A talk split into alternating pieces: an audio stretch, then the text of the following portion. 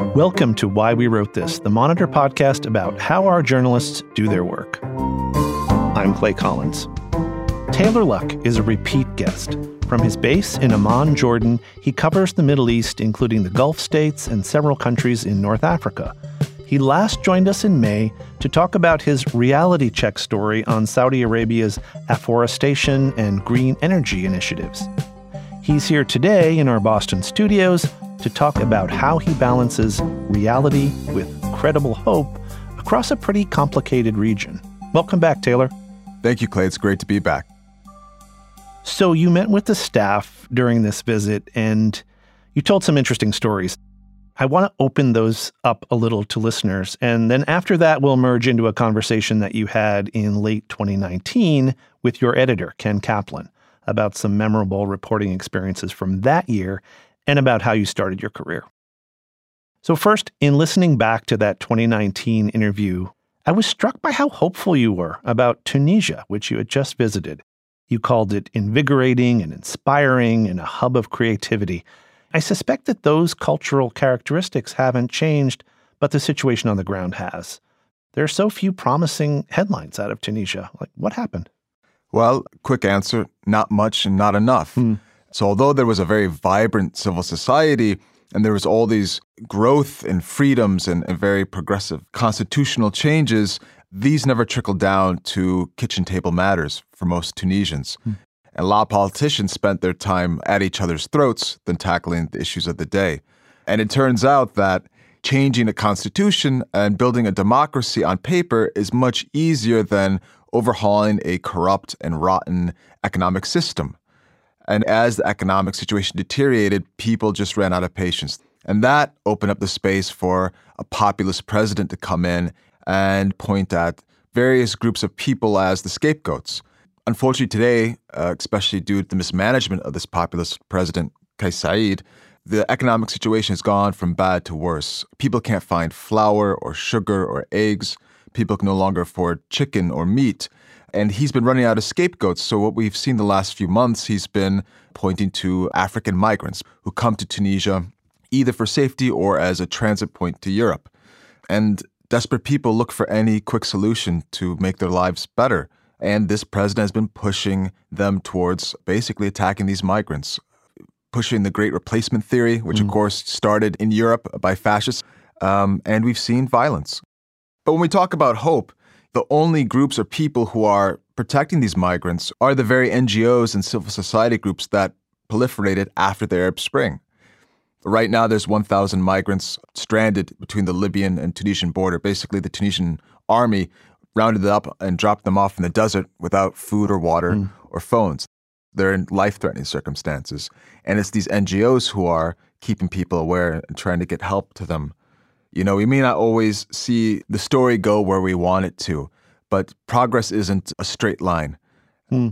You mentioned scapegoating and the summoning up of divisions. All across the region you cover, you find all of these rich, ancient cultures where the old rifts, the secular rifts, religious ones, just seem to keep stealing away opportunities for what all people want self determination, prosperity by some measure, what signs do you see region wide that the arc still somehow bends toward those things eventually? I definitely believe the arc bends towards progress eventually. Hmm. Because people at their hearts want a better life for themselves and a better life for their community. Oftentimes, it's the dictators, it's the far right politicians, it's the demagogues who are stirring up these reactive forces, trying to appeal to our worst natures because if there is change or progress in any sector, they see that as a eventual threat to them. But despite this, I find across the Middle East, young people are finding a way. Politically, the avenues are closed for now. But I'm finding young people across all these countries finding local issues and advocating for solutions. For example, uh, I've met young people who have developed rainwater catchment systems and cheap ways to dig wells to improve water availability for Jordanians. I've met young people who have come up with solutions to combat desertification in Tunisia. So, one thing that's kind of been fascinating what these young people have done, they've said basically, okay, we can't talk about democracy because we know we will be put in jail before we finish posting our next Facebook post. What they've done is they've tied these local community issues to the national strategies of these countries to make it even harder for these regimes to shut them down. You know, tying something into food security, tying something into mm-hmm. energy, tying something into women's empowerment. And so they're finding their own little ways to make change and biding their time until perhaps changes on the ground could eventually turn into political change. You know, you know, they say where there's a will, there's a way. But I find, you know, with these young people, where there's hope, there's a way. Taylor, you talk a lot about getting to stories on the human level as a way past the noise. You write compellingly about food, for example, as a unifier and people breaking bread. Individuals' behavior seems to be at the heart of solutions, but it's kind of also at the heart of problems. You, you told the staff here the other day about a rare moment of harmony that you saw and recounted in a letter from Jerusalem, but then how a successive diplomacy story soon after had to be killed because of a, you know, what seemed like a pretty inevitable clash at the Al Aqsa Mosque, or the Temple Mount, as Israelis call it. Some of these headlines look like ones that I saw when I was on the Middle East desk in the late 1990s. Are generations on both sides of that long running Palestinian Israeli conflict doing anything credible to break that cycle? Well, I think there's always people doing things credible to break the cycle, but oftentimes they get drowned out by the noise. And I've always found that when there are just those rare moments where they can cordon off a space where those poisonous politics aren't taking front and center, hmm. these initiatives can succeed even for a little bit. When I first landed in Jerusalem during the time Passover, Ramadan, and Holy Week coincided, there was kind of a tentative peace agreement by the Palestinians and the Israelis, brokered by the US and the Jordanians and the Egyptians. And on the face of it, it should have never worked. But it did for the first few days. And so when I was there, I saw people naturally congregate. Muslim and Jewish Jerusalemites cheer on Christian processions for Palm Sunday across mm. the Old City, or Christian Palestinians coming in from the West Bank and seeing Ramadan celebrations in Jerusalem for the first time. And of course, this eventually deteriorated due to the rhetoric spread from the Israeli far right groups and by Hamas, which eventually got violence to break out. I mean, you know, these groups, it's their goal to have conflict. They doused the whole place in kerosene, rhetorical kerosene, mm. and create friction until something creates the spark. And those are the ones that we hear about constantly. But on the ground, there are so many groups that I found that have been doing amazing things to bridge out to both sides. For example, in Jerusalem, there's the Israeli NGO Ir Amim, which is working to preserve the multi ethnic, multi faith communities and makeup of Jerusalem by monitoring far right settler groups and extremist groups and attempts to push people from their homes, and also teaching Israelis the importance of keeping Jerusalem as a multi ethnic place. There's EcoPeace, where Jordanians, Israelis, and Palestinians are still trying to find ways to cooperate on environmental issues, trying to find ways to get the most out of their dwindling water sources and to benefit from solar energy, and to build on this cooperation towards something that looks like peace building. I found that Jordanian and Palestinian officials and people who work at Al Aqsa, they started to have a little bit more faith in Israel's ability to keep security. Once you remove the politics and the noise, people naturally gravitate towards the center. And I think because we focus too much on the loud noise by the extremists, we're ignoring the kind of silent good work that is going on. You spoke to staff about two other places, and specifically about the monitor's values lens or values orientation. You framed a recent story about the West Bank city of Jenin as being a story about safety, even though what was present was really the lack of safety and the yearning for it. I wonder if you could take us first there to Jenin and then to Farkha, a Palestinian village from which you reported that actually does seem to be another place that's showcasing actual progress.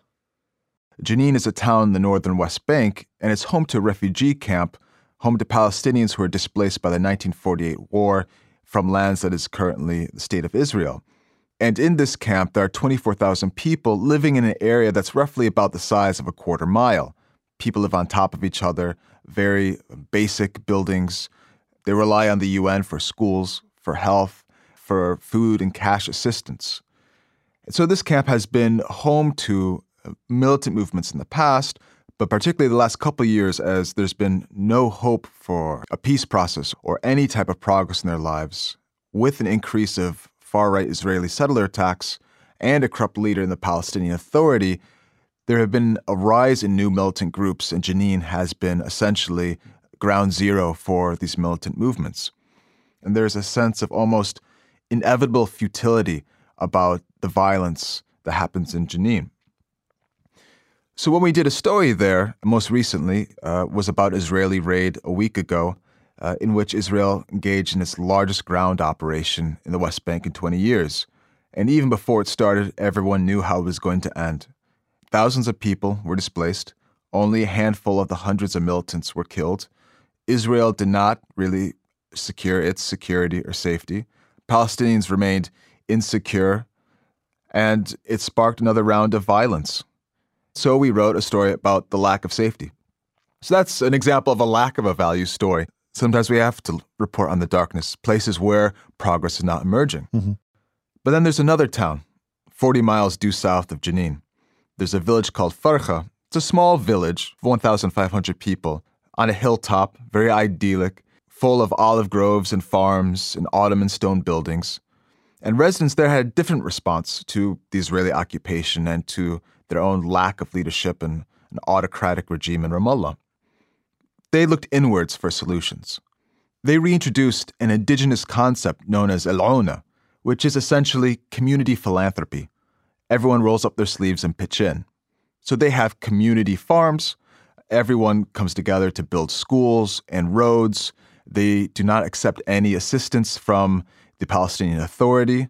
They've dug wells so they're more sufficient on their water. They're going solar so they're completely off grid. And they're finding ways to encourage people to stay, live off the land, and rely on each other. Hmm. They become completely independent, the Palestinian Authority and Israel. So this was a case of not only progress, but of people finding hope and ways to create a better life, even in the direst of circumstances. And both stories, Farkha and Jenin, were valid. Hmm. Both of them are in the West Bank. And our story in Farkha does not make the West Bank less violent, but the opposite is also true. Our story in Jenin does not make the West Bank less hopeful.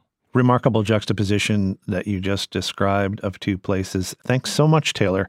At this point, I'm going to throw it to your December 2019 appearance on our Meet the Monitor series of interviews with our mutual friend Ken Kaplan as interviewer. But it's been great having you back and so nice seeing you in person again. It's great to be seeing you in person. We should do this again. Yes. Thanks, Taylor. Thank you so much. So, my first question, Taylor How did a nice Chicago boy like you come to be a foreign correspondent with a finger on the pulse of the Arab world? Well, I mean, in short, completely by accident. Uh, I didn't set out to be a journalist. I didn't even study journalism but I studied international relations in college. I knew I wanted to do something either in, in diplomacy or something in, in, international relations.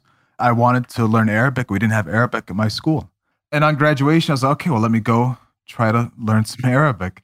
And basically, as silly as this sounds, looked at a map and looked at the region, and Jordan made the most sense geographically because it's right in the middle.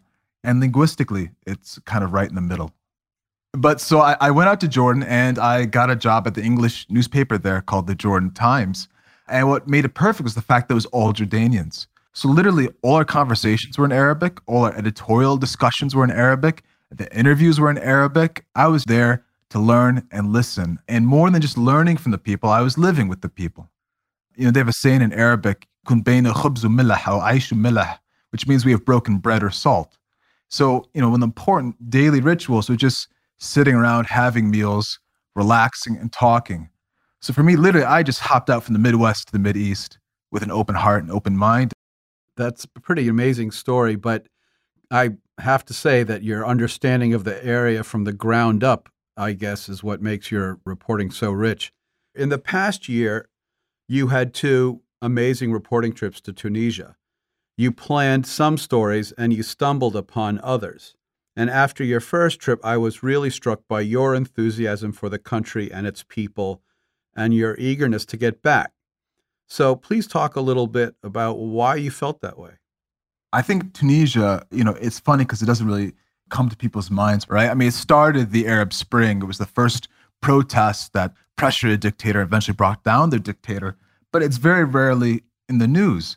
But you go to Tunisia, and I find it invigorating and inspiring every single time for one simple reason people have the right to self determination, they have the right to speak as they wish, and they have the freedom to choose what they want. which you don't see in any other Arab country. So for the rest of my reporting in these other countries, people are always self censoring, they're always filtering by what they say, what they do, and even what they study uh, by either government pressures, cultural pressures, or family pressures. Tunisia doesn't have any of that. So you go there, and it's like this hub of creativity, of thought, of philosophy, of art, uh, of language. I mean, you just see all this potential and ingenuity and really genius unlocked because a dictatorship at the top is no longer there. You kind of see the hope of what it would be like if the rest of the Arab world had this freedom. I know one of your favorite articles that you wrote was one you stumbled upon in Tunisia and Morocco and about these still existing Jewish communities there. How did you find this story and why did you like it so much? Well, I mean, I, I, found it first, you know, like everything with Tunisia, just by talking or by mistake. But I found out that the Islamist Party was running a Jewish candidate for the municipal elections uh, one year. And then I found out that the Ministry of Tourism recently appointed then was of uh, Tunisian Jewish origins. That intrigued me because, I mean, I don't know about you, but you don't really hear much about Tunisian Jews or Moroccan Jews in Morocco.